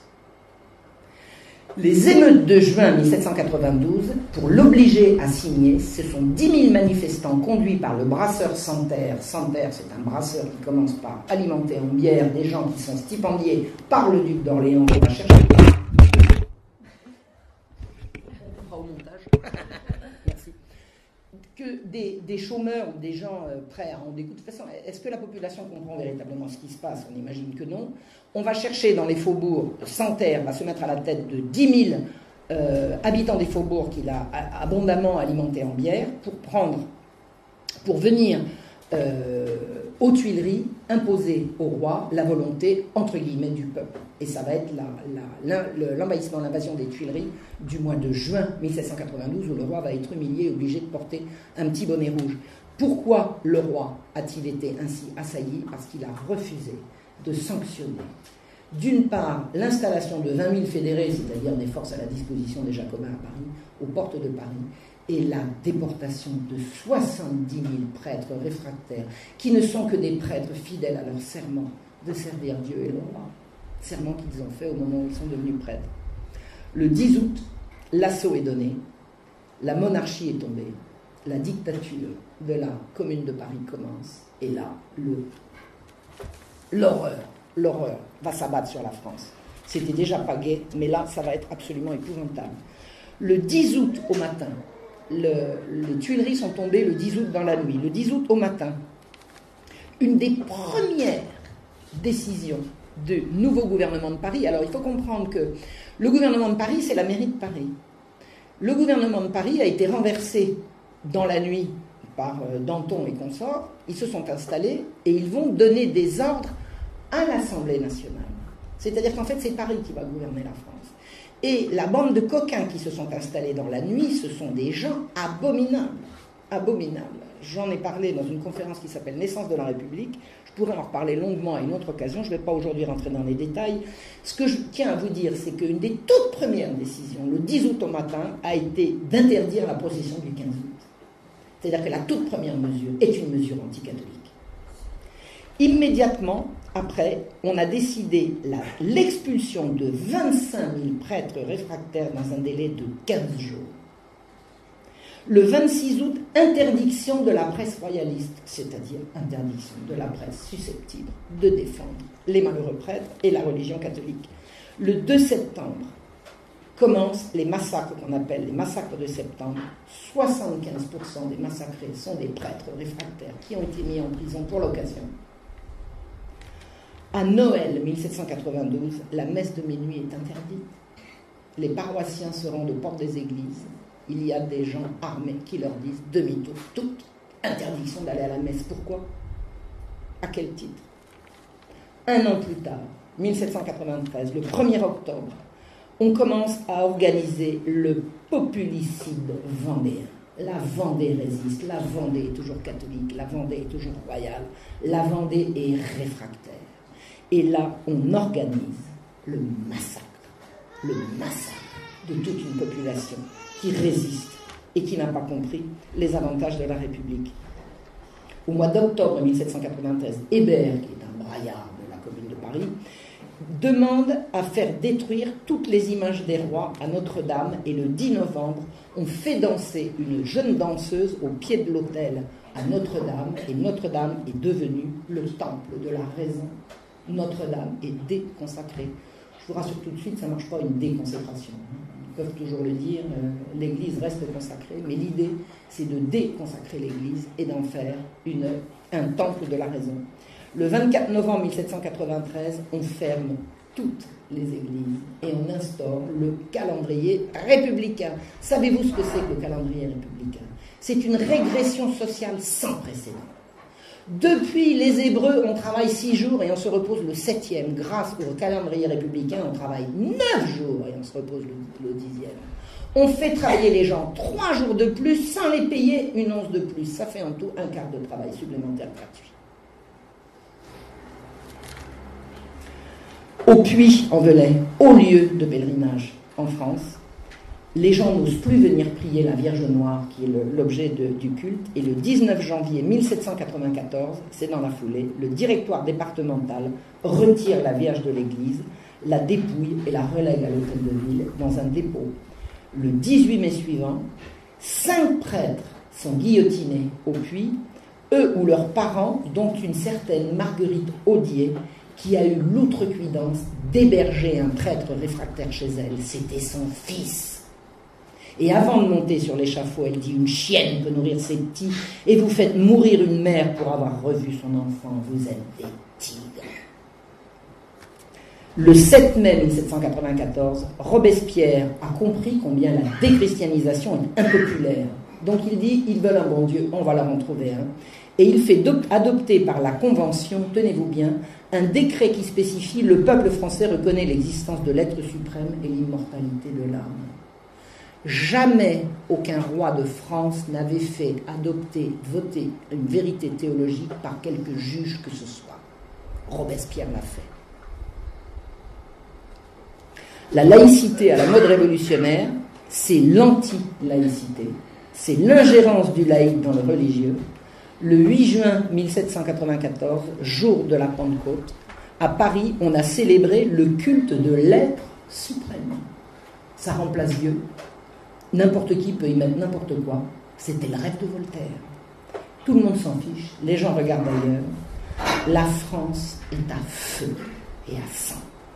La France veut recouvrer ses prêtres et sa religion. La révolte est générale partout les paysans, les insurrections à Nîmes, en Franche-Comté, en Vendée, en Bretagne, partout les gens se soulèvent. C'est la France populaire qui défend son Église contre les délires abstraits d'une bourgeoisie méprisante et organisée en club franc-maçon. Voilà ce qu'a été la fin supposée, puisque ça a repris par la suite, de ce qui a fait la grandeur de la France catholique, revue et corrigée par les francs-maçons de la Révolution française.